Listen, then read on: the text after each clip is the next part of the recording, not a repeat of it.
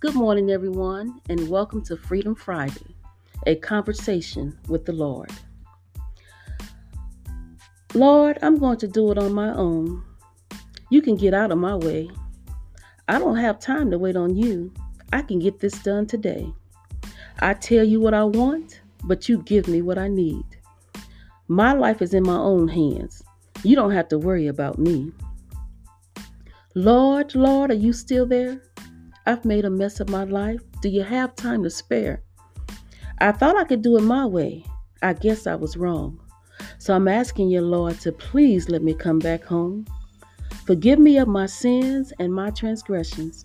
I'm down here on my knees and I am professing. I was wrong, so I make the choice today to let you come into my life and to let you have your way. I am here for you, child. You walked away from me. And as my word says, I would never leave thee. I forgive you of your sins and I will wash them all away. Remember, I love you unconditionally and will always hear you when you pray. What's your choice today? Thank you. Have a blessed weekend and tune in next week for more words of inspiration.